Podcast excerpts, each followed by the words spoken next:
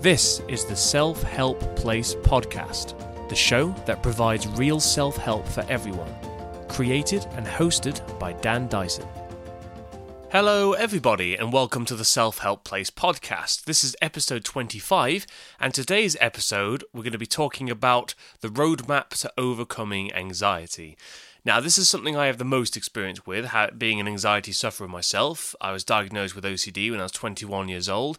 Any regular listeners out there, something you know I mentioned quite a lot in the podcasts already.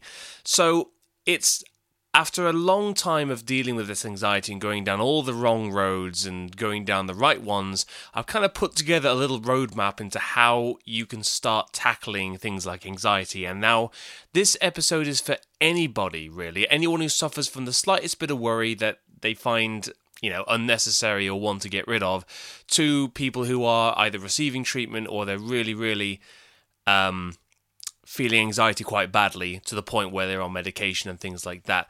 So, of course, disclaimer I always mentioned, I am not a mental health professional. If you do need help or assistance with anxiety and you're feeling it quite bad, go and see a mental health professional. There's no real two ways about it. I mean, if you're not sure, go to the people who are trained to deal with this and they will be able to help you in that. Now, wherever you're listening from, whatever country you're listening from, I do completely appreciate there are different procedures and practices and costs involved in medicine. So my first answer really to how to get rid of anxiety if it's really bothering you is to go see a professional to help to get a plan with them to work it out. Otherwise, though, if you just want to have a listen to this anyway, or you don't feel it's serious enough for you to get help and just want some tips, this is an episode that will tell you all about that. Okay, so let's just get right into it. So I've set up this roadmap, in a three-part plan. So part one, preparation, part two, research, and three, action. Now, each of these are just as important as the other, and it's very, very common, and something I'm guilty of, it's very, very common for you to either do one or two of these stages and then not quite do all three, or not pay attention to each one and like as much as the other. And the problem is you get it kind of half done and then you just go back to old habits. So a lot of anxiety, from what I've seen and experienced, it is based on habit that has developed over time. But again, what I want you to ignore is the taboo, the social taboo around habit, you know, bad habits. And when you think of bad habits, you think of things like laying around or picking your nose or something. Like, it's given quite a trivial yet, you know, lazy bones kind of attitude.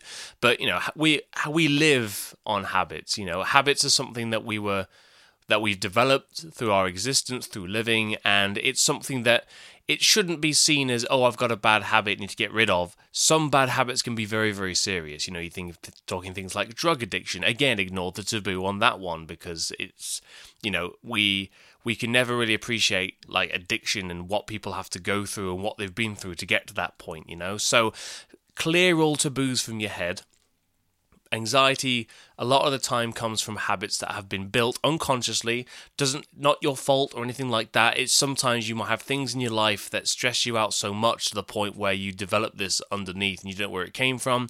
Sometimes it's a biochemistry thing. It needs things like medication, which is not what I'm going to talk about here.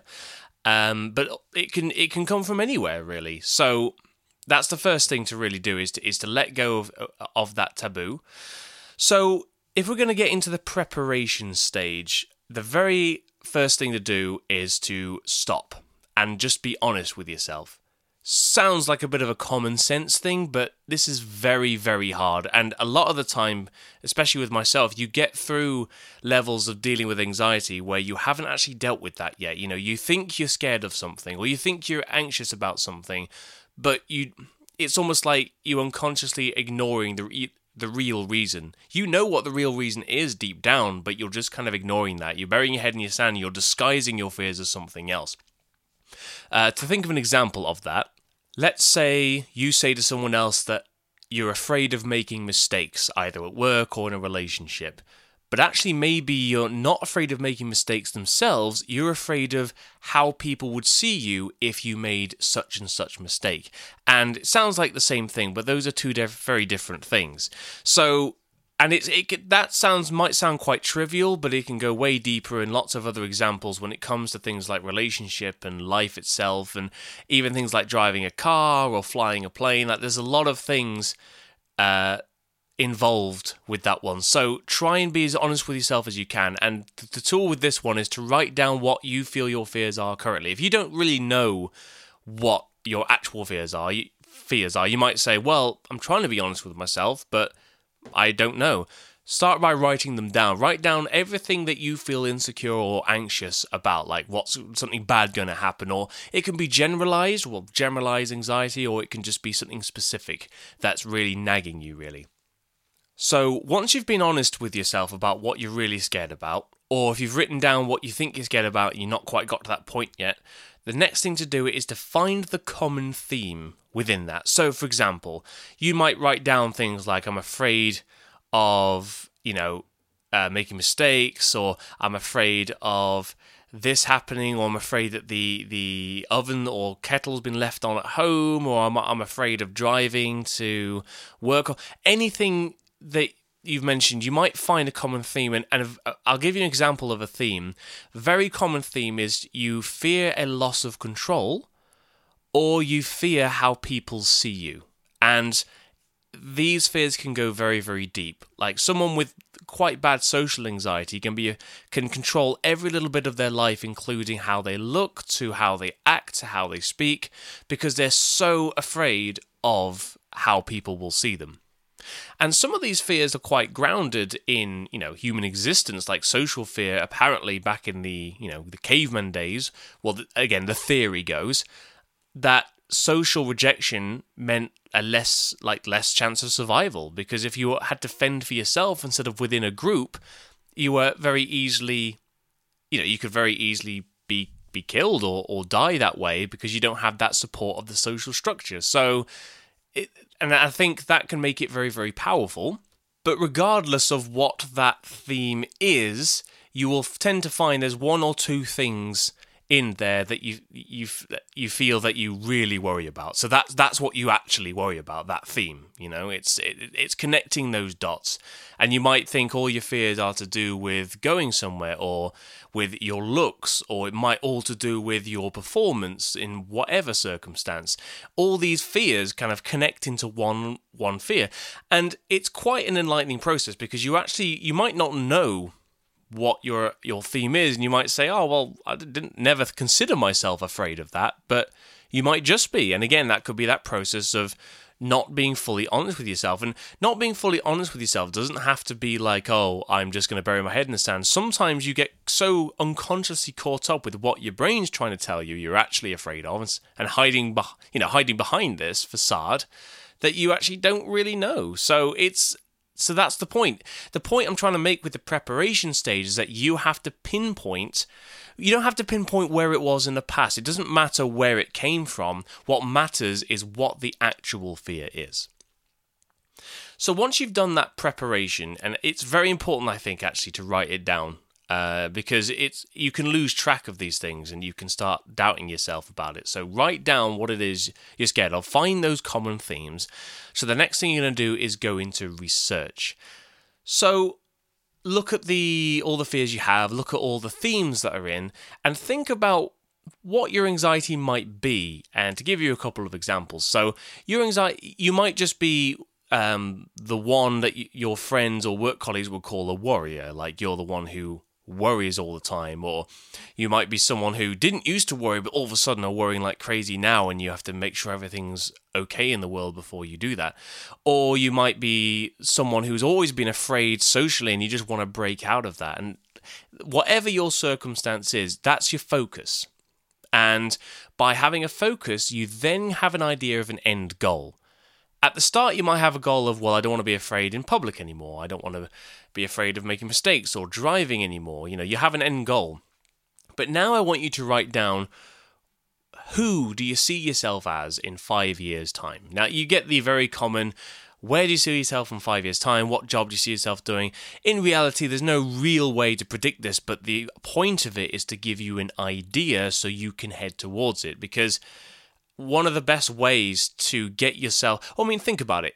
Let's say you want a certain trait Like, you want more confidence or you want more this. What is the best way to get that? You could fake it, you could look up on it, but nothing beats being around a person who has those qualities.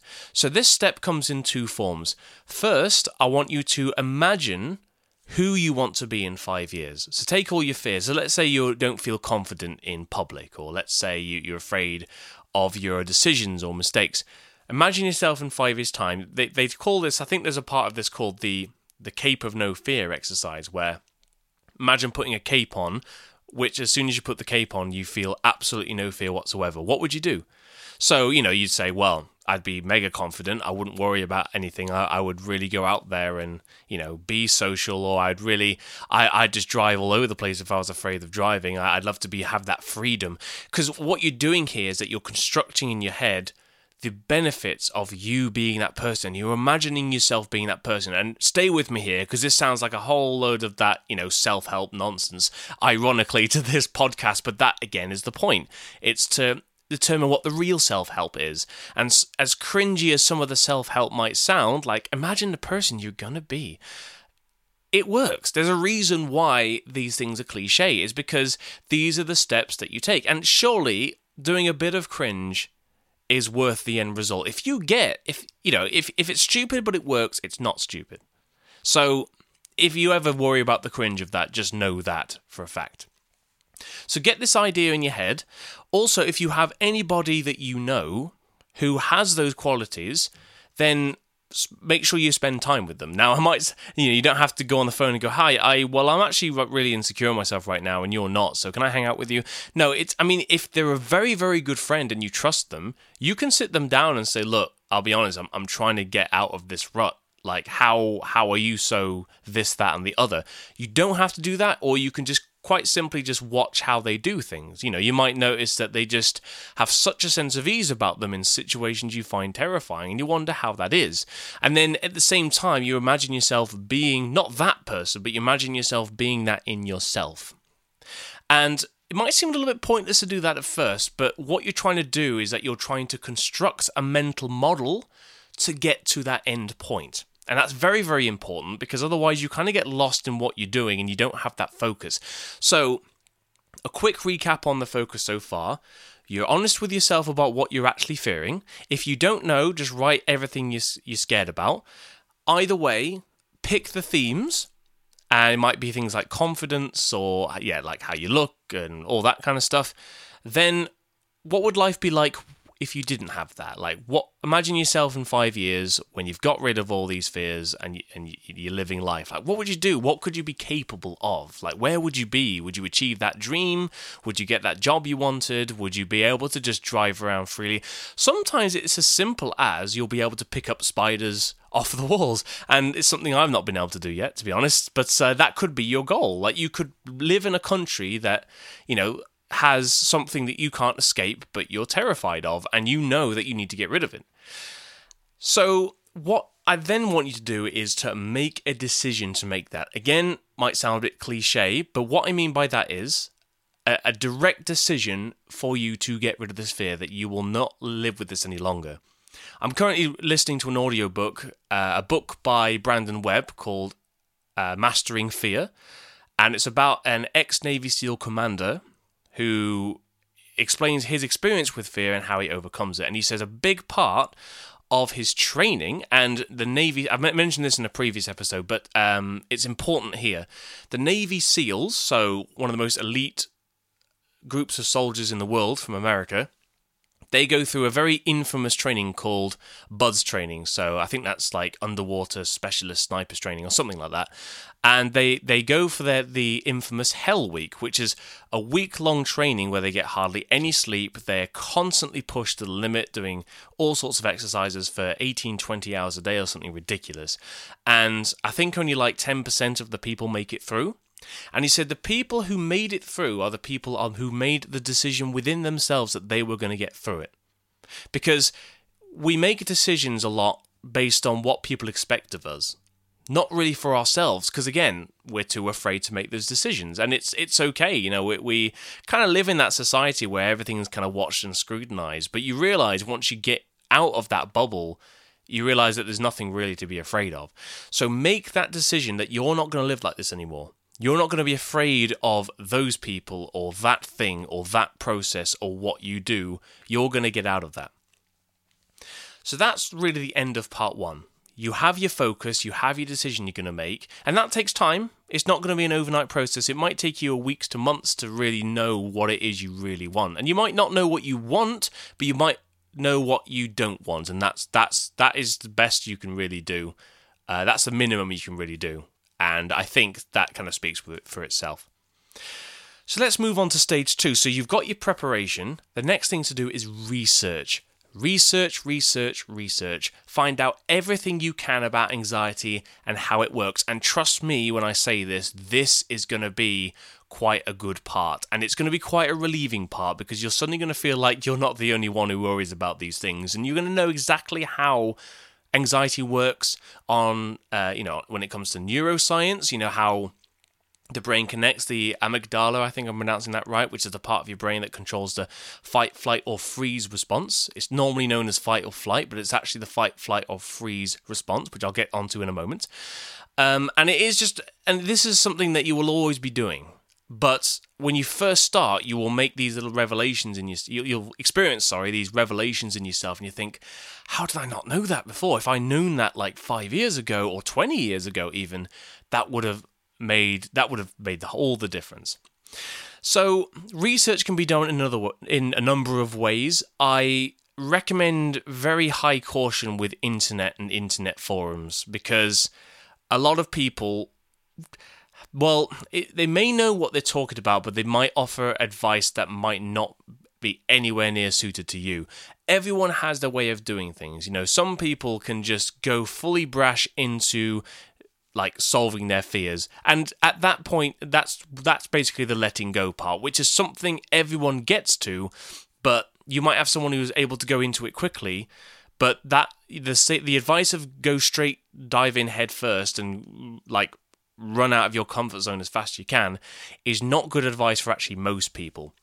It depends on your personality. It depends on who you are and how to change things. You sometimes just have to take those steps to get to that point, and that is absolutely fine. That does not mean time and like steps make no difference here. It's very, very common for human beings, and I see this a lot actually in the gym. We always try and think, we always try to put like an ego or a worth around how little steps we can take to improve. And it's very bad to do this. Like you see people who start the gym for the first time and they're trying to lift that huge weight because they just they put their worth and their ego around how big the weights are. But really, anyone who is worth their salt, I don't know if that's the right expression, but anyone who knows their worth knows that you have to start on the small weights. You start on the 5 kilograms or 2.5 kilograms and you build up from there and you build that strength. And that is the best way to do it because that avoids injury. Make sure you got proper form and technique. And these things take time. It's very easy to be impatient, but at the end of the day, that's what's going to get you the results. So that's the thing. Be careful on internet forums about what people say. Everyone has a different way of doing things. Again, this is where the professional help comes in. You'll be able to actually have someone, a counsellor or a psychotherapist or a psychologist or what have you, find a path that's right for you, and you can sort of work with them to do that. But otherwise, if you're doing self-help, hence this podcast, then I recommend 2 books that really helped me. I'll mention those now. First one is Rewire Your Anxious Brain, and that's written by 2 scientists, Catherine M. Pittman and Elizabeth M. Carl. So this is actually, I'll put a link to this in the description so you'll see it there. This is actually that was the grounding book for me because it not only tells you about anxiety, it tells you how it works. It tells you the part of the brain it connects to. It explains how it works. It talks about the fight or flight response.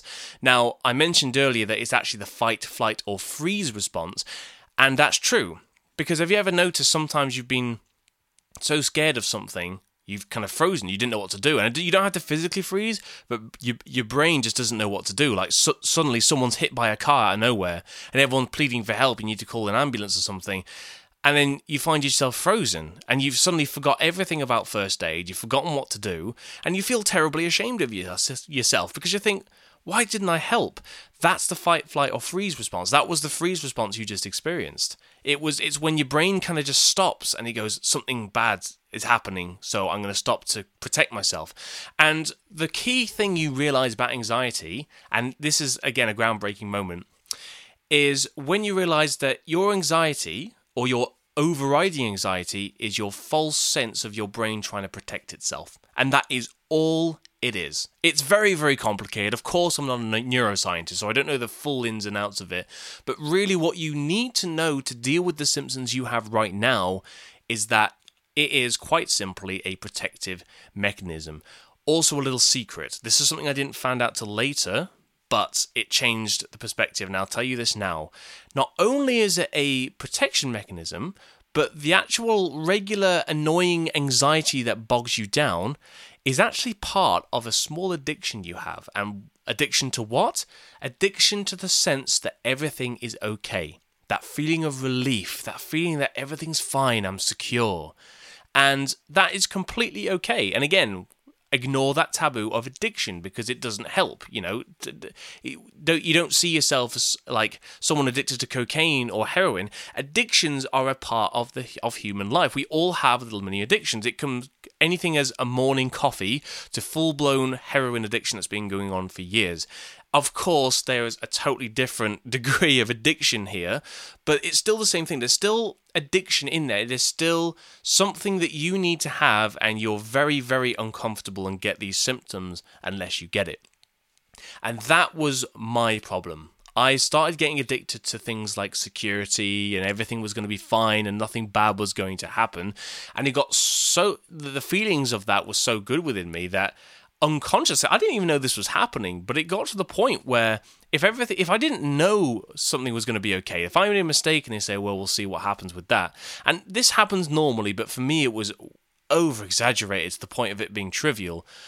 It was almost like I couldn't sleep or eat until I found out everything was going to be okay. And that's what it can get to in certain people of, you know, certain environments. And if it's been left long enough and left to breed and develop long enough, that's what it can come to. So that's the very, very important thing to remember. Anxiety is also that feeling of addiction to, or the withdrawal symptoms of that addiction to everything being certain and everything being okay. Now, there's an obvious problem with that. And what's the problem with that? Life isn't certain. There is no such thing as certainty. And it's a hard truth to face at first. You know, we go into these kind of, I want to go into this industry because it's more secure and there's job security and things like that, which may very well be true. I'm currently trying to get into the tech industry because it's something that, you know, I feel I'm getting better at, and it's something that I know has a better job security than what I've been doing before.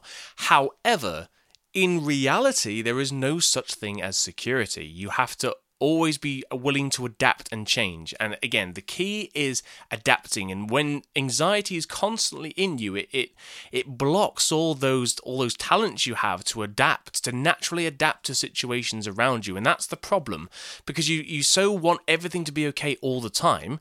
And what you don't realize is if everything was okay all the time, it would just be, that's also a terrible situation, because think about this. What's scarier, not knowing what's going to happen, or knowing every single thing that's going to happen to you for the rest of your life?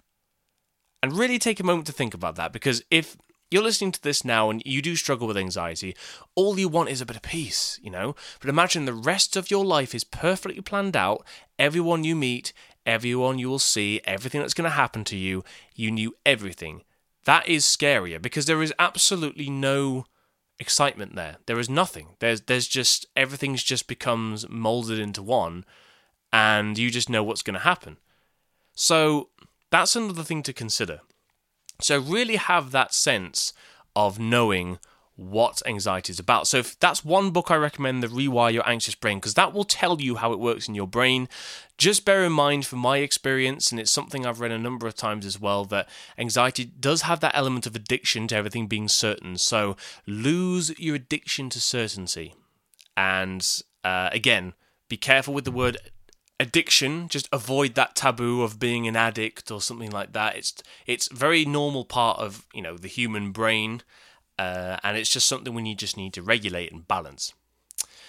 The second book I want to recommend is something you can read at the same time. It's a book by the famous author Susan Jeffers, and it's called How to Feel the Fear and Do It Anyway. And that book is exactly as it sounds. It's basically learning to do everything you want to do while still feeling that fear. Don't let the fear stop you doing that. Now, sometimes fear can be so strong within you, or anxiety, more accurately, can be so strong within you, it can actually, incapacitate you to the point you can't do those things. And the problem with that is anxiety becomes self-sustaining, because let's say you're afraid of driving. Your partner or parent or somebody asked you to go to the local supermarket and pick up something for them. You're terrified of driving. So what do? You make an excuse. Oh, sorry, no, I actually don't drive, or this, that, and the other. Or you make something to get out of it.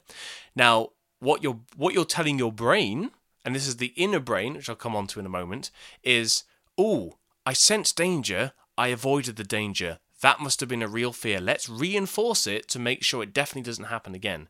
So you see what happens is it reinforces the fear. So you're even more afraid of driving, and you haven't even set foot in a car.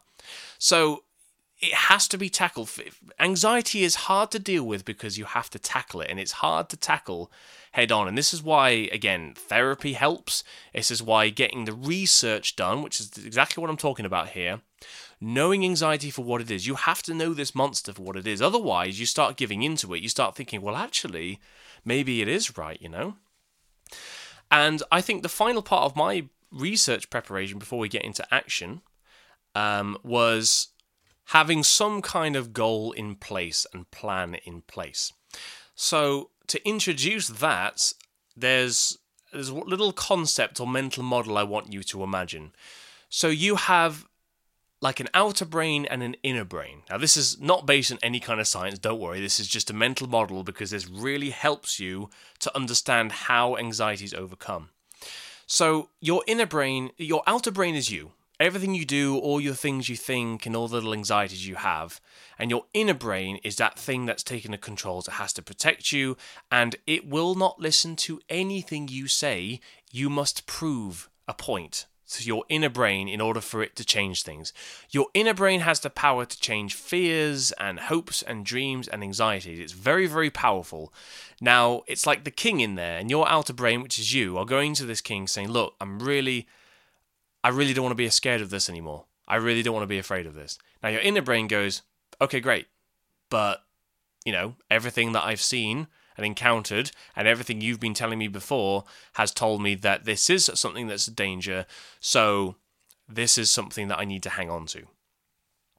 So let's make a plan to get rid of that. You need to convince your inner brain that actually it's fine. This is what you'll find in therapy. When you go to therapy and you are deathly afraid of something, and it can be anything from driving to social interaction or making mistakes, what the therapist will tell you is, no, ignore it, it's not real. They'll go, okay, let's test the theory.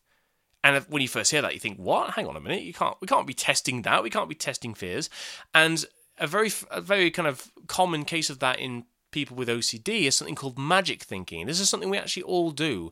It can come from superstitions in the olden days, like walking under a ladder and things like that. The fact is, if we think or do a certain thing, something bad will happen. And it's a very, very unhealthy habit. Beware of this habit, because it can build. So someone with OCD might have intrusive thoughts of things, some horrible things happening to somebody. And again, it's very, very normal to have odd fears. It's very normal, actually, to see someone random on the street and you just have this weird imagining thoughts of killing them. Now, if someone said that to you, you'd probably think, oh my days, we got a psycho here.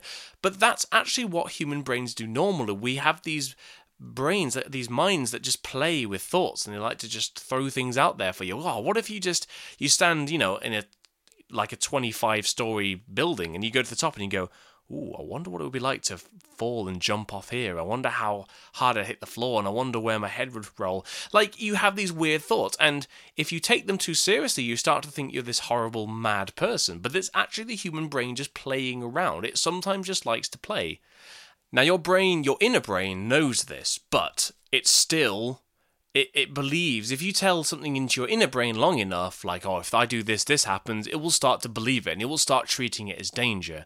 And that's what it comes down to. It's all about danger.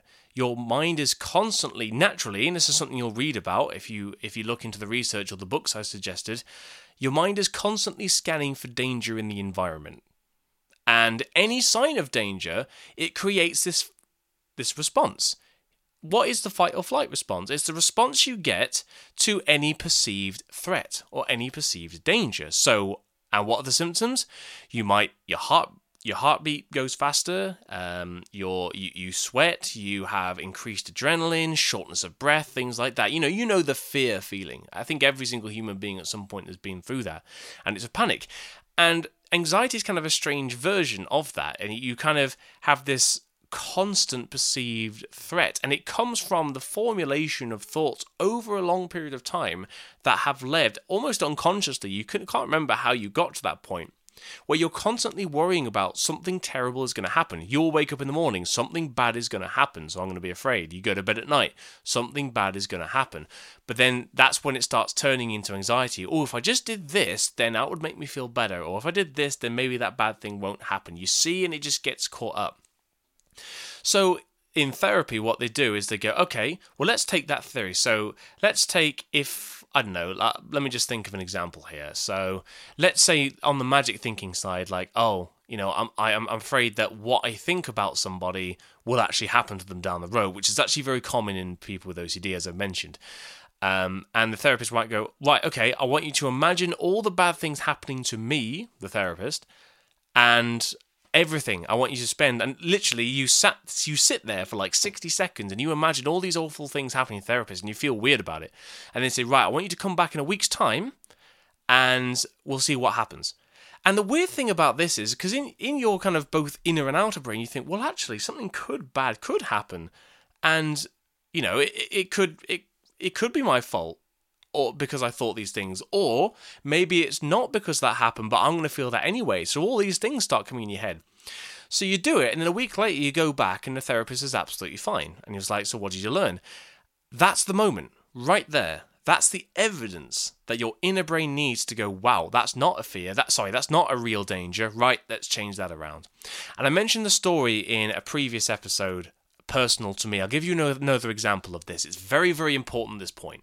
Because this is the moment you get rid of anxiety, or you start to reduce them. It's breakthrough moments.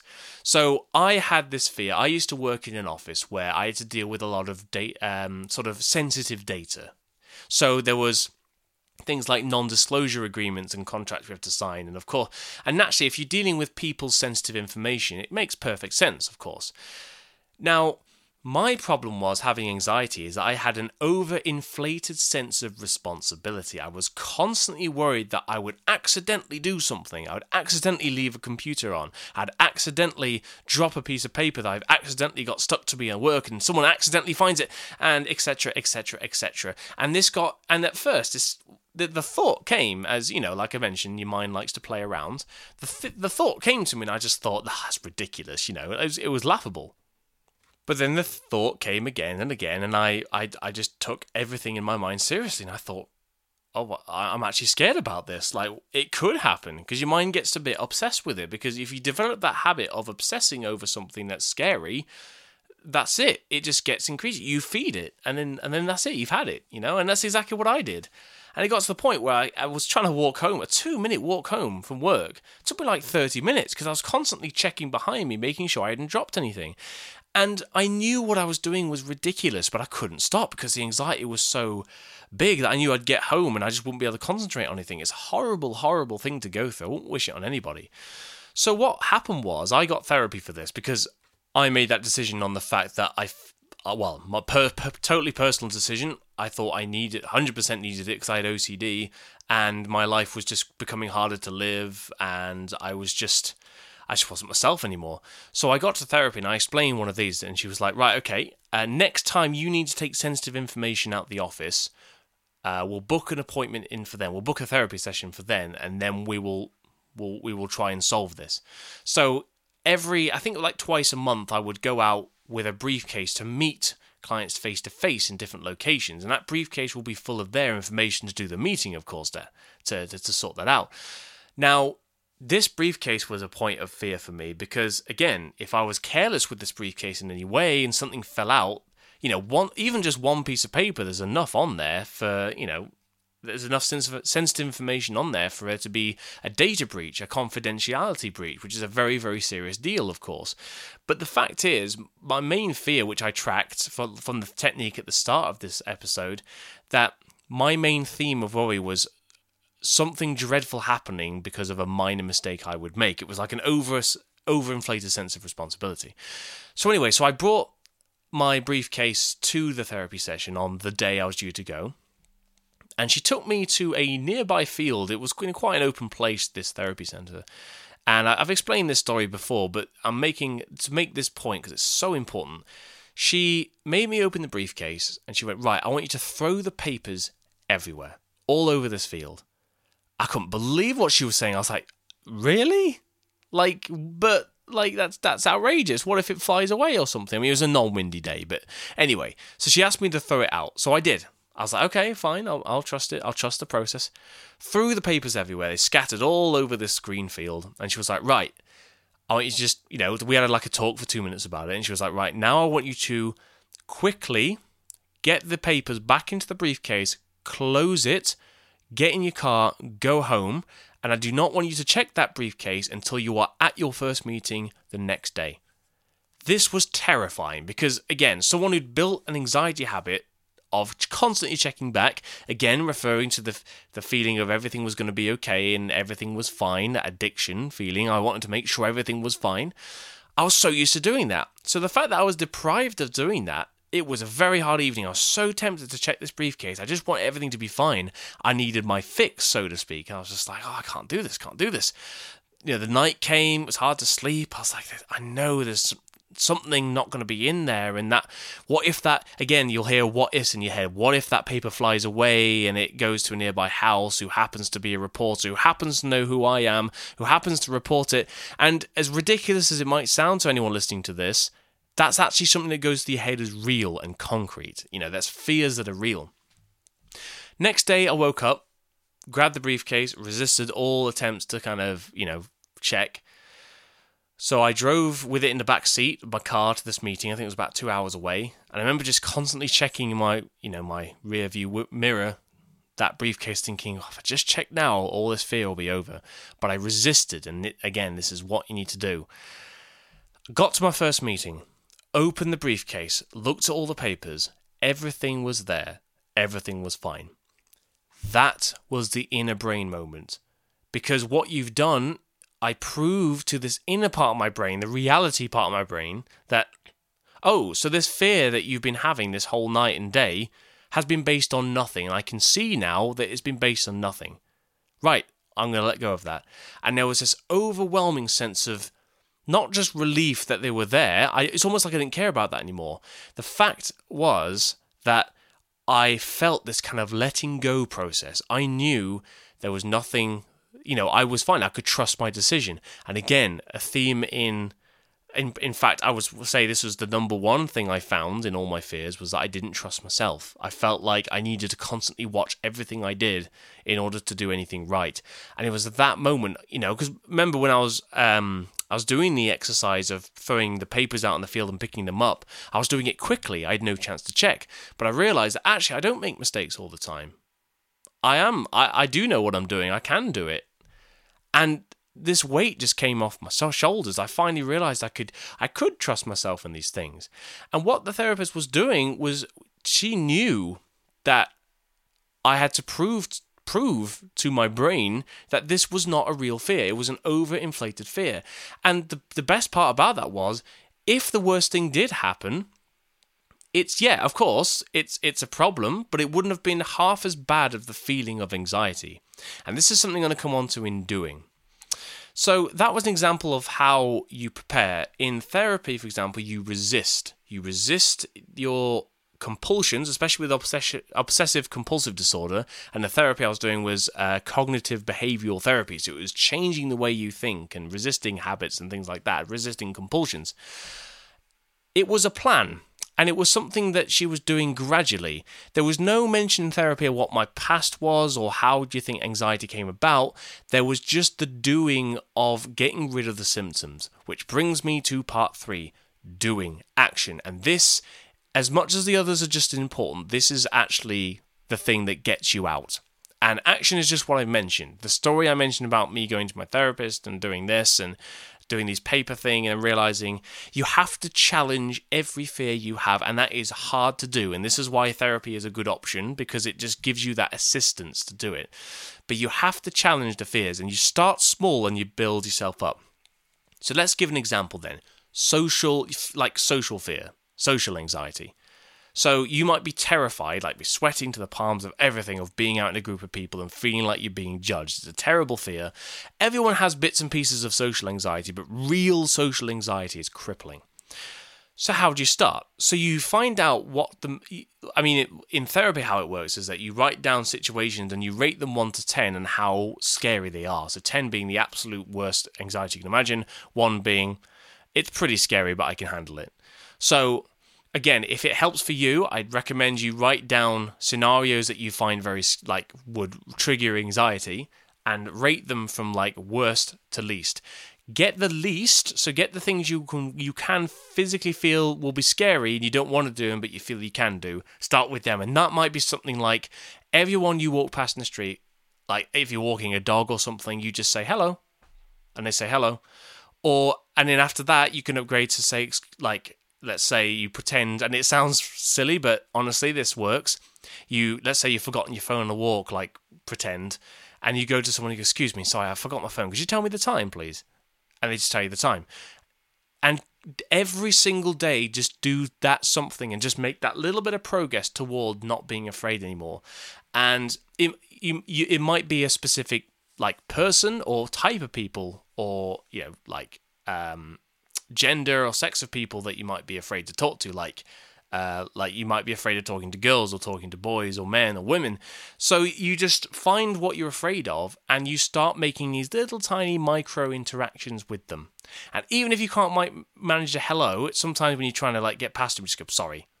And just simple as that, and you build it up. You don't have to be weird about it. You don't have to purposely land yourself in situations. You don't have to go to the supermarket and knock tins of beans over and go, oh, I'm sorry, I didn't see you there. I feel so much better about my anxiety. That's not what I'm talking about. I'm talking about just small steps to get you better. And it is scary, and it is so, so difficult, but you must do it. And it is hard, and if you have any supportive friends and family that can help you with this, confide in them. It always helps to have someone you can chat with. But again, anxiety to me is like that. It's like a really undisciplined child that throws temper tantrums all the time. What happens to a spoilt child when you keep attending to them? I always think of Eric Cartman on South Park. His mum just does whatever and just deals with it. But what happens if you attend to a spoiled child whenever they have a tantrum? If you they know it works, and it's the same brain process. Okay, that works. If I cry or scream or shout, I get what I want. So how do you deal with that?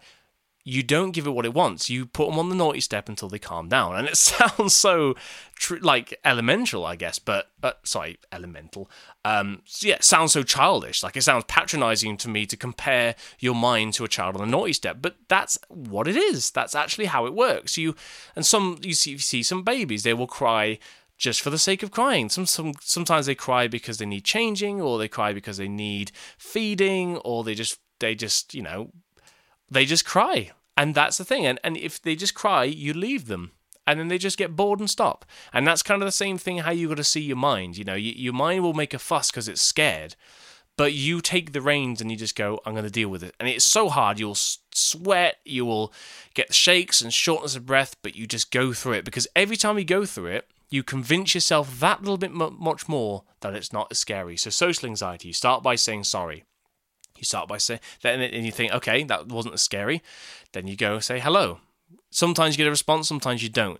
And the good parts is if you say things like hello and they just totally ignore you, it's really not that bad, actually. And this is a thing you realize by doing, is that you realize that your fear of a situation is worse than the worst case scenario happening. It feels worse. Yes, of course, things like losing a job or losing a partner is awful, but it's almost like the not knowing, the anxiety feels worse than the actual situation. So really, you really learn that when you do things, So again, sorry turns into hello, hello turns into excuse me, lots of time.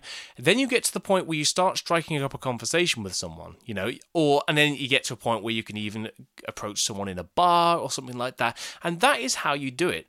And again, you've got to pinpoint what the fear is. Like, you might just have an overwhelming fear of rejection when it comes to social anxiety. You might have had experiences in your past that led you to do that. But remember, the past isn't important. What's important is the symptoms you have and how you deal with them. So you must do. You can do all the research and preparation you like, but if you do not go ahead and do the thing you need to do, you will never get through it. You have to prove to that inner brain that it's worth switching off the fear. And that's what I never understood about anxiety before when I first started looking into it, was I couldn't stop worrying. I was telling my mind, I knew in my head there was no need to worry. But this inner brain was going, no, I'm still going to keep the fear because you could be in danger here, mate. So I'm going to keep this fear until I know that there's no danger. So you're convincing your mind that there's no fear around that. And that's how it worked for me in my therapy. And then in self-help, when I eventually came back round to it, a lot of research I did, I finally got to that point where I was just facing it. And again, it's not an easy thing to do, but if you do it, think about it. What's scarier than facing those things? The thing that's scarier than facing those things is being stuck in fear for the rest of your life, being stuck. And again, I will close this section by telling you what I heard from a friend of mine's mum, actually. I was in a coffee shop one day and they kind of wandered over because they were in the shop and they just wanted to talk to me for a bit. And of course, you know, whatever. But they were talking about all the scary things that were happening in the newspaper, like plane crashes and tornadoes and tsunamis. And I wasn't really listening too much because I was just reading a book or something. I can't remember what I was doing. But then one of them said something that stuck with me and actually was the key for me to finding the right self-help to get rid of this. She said, in just a passing manner, oh, wow, so many things in the world. You know, you'd think if we worried about everything, you'd never leave your house, would you? And honestly, that really struck me. I thought, that's exactly it. That's the key. If you realize that if you don't tackle these fears, if you do not face fears right in the face, you will never leave your house. And sadly, things like agoraphobia, it's a real thing. Some people do not leave their houses. And my heart goes out to them because that is a terrible place to be and they don't want to do that. But they're so crippled by their anxieties and things like depression that they can't leave that. But I think that is the thing you've got to go with. If you were scared of pretty much everything, you would never leave your house. And what kind of life is that? So, in conclusion of today's episode, that is how you overcome anxiety. And that process takes time. It takes weeks to months to years. And in some cases, in probably most cases, you are constantly challenging that for all your days. And don't take that as a gloomy thing, because actually you deal with most of the main symptoms quite well once you first start getting into it. The rest is just maintenance. You know, anyone at any time, doesn't matter if you're prone to anxiety or not, can fall kind of prey to their brains, to their anxieties. You've got to keep that balance. You've got to keep your strength up. You've got to keep these things up. If you let yourself go mentally, physically, you're in a world of pain, basically, physically and mentally. So let's do a recap then. So very first thing to do, just right, even if you have no idea what the heck is going on in your brain, even if you don't know what you're afraid about, and that's a very common symptom with anxiety, you can sometimes just be afraid or feel scared without knowing why. Just write down those situations that you find scary. Or if you cannot even start there, just write down exactly how you're feeling, because eventually something stands out at you. So just write down everything. Find the common theme, just be honest with yourself. It's okay. You don't have to share this. You can just be honest. You know, if you have insecurities, write them down. You don't know one has to see them. Just be honest with yourself at absolute minimum level. And in fact, that can even be the maximum. Just make sure you are aware of honestly what you're scared about. Find those themes, whether it be insecurity or social anxiety or judgment or things like, or looks or anything like that. And then research it.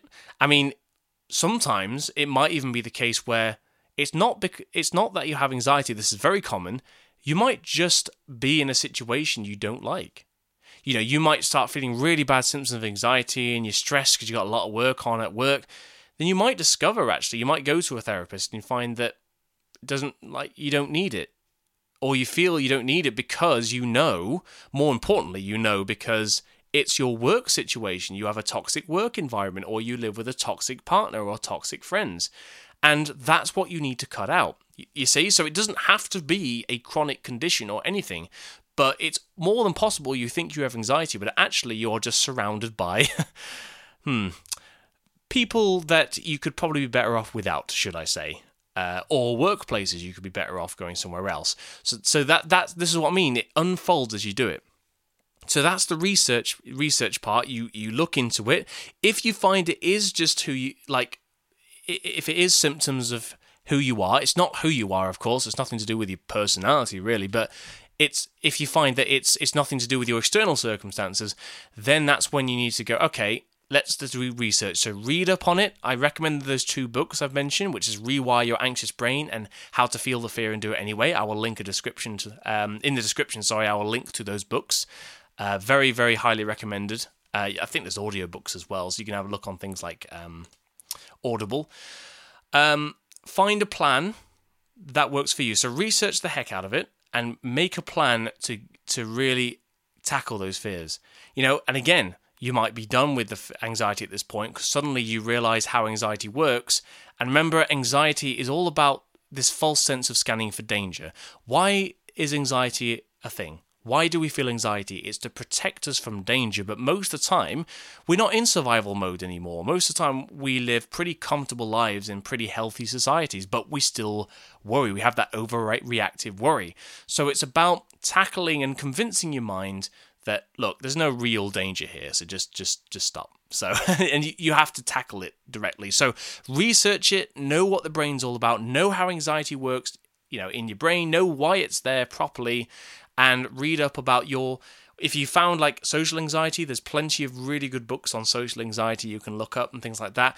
Do your research and know as much as possible, because anxiety can catch you out. Symptoms of anxiety can appear in other forms. Like, for example, I don't want to do this because I feel like, I feel like we won't have time for this or something else. You'll start finding you make excuses for your fear, and it's very common to do. I remember when I was a kid, I used to say, I don't want to go on that roller coaster because, you know, it's that time of year I start feeling a bit sick and things like that. And which is obviously just, you know, everyone saw right through it and saw exactly I was making excuses. But sometimes you can't really spot the excuses, but if you, it takes time. Ground an awareness in yourself. That's something I forgot to mention, actually. All through this process, you should also always be paying attention. And to help with that, I seriously recommend meditation, because that helps you just get an awareness of the present, of what's going on, without diving into it so much.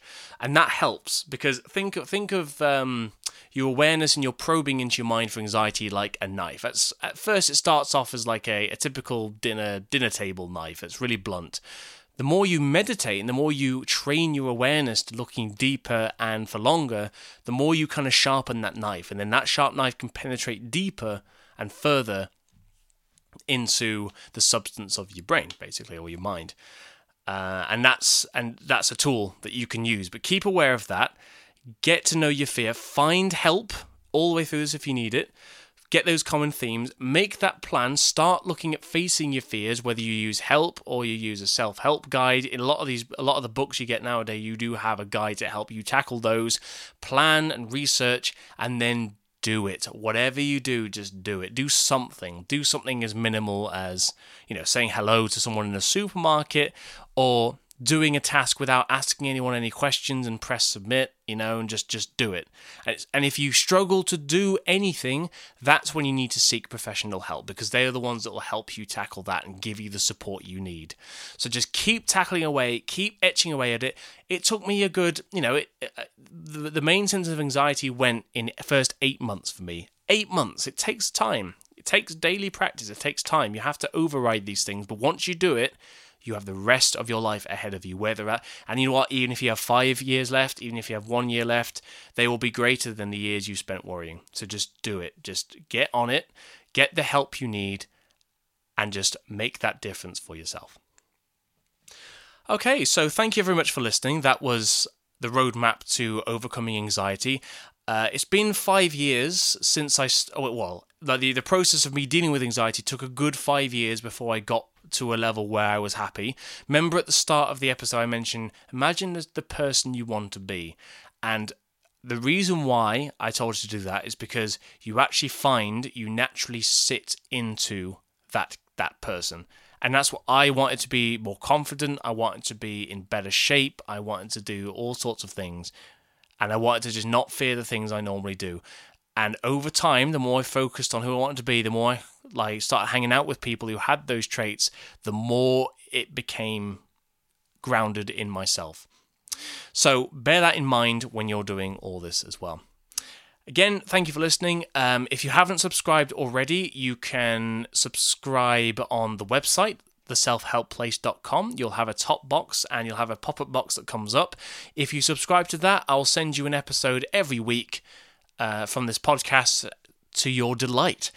Couldn't do one last week, sadly, because I was a little bit too committed with something else, but I'll try and keep these going as much as I can. It's my birthday coming up soon, so I may take a bit of time off, but otherwise I'll try and get something recorded for you to listen to it. So, until next Saturday, thanks very much, and bye-bye. Thank you for tuning in. Please visit the website, theselfhelpplace.com, for more information.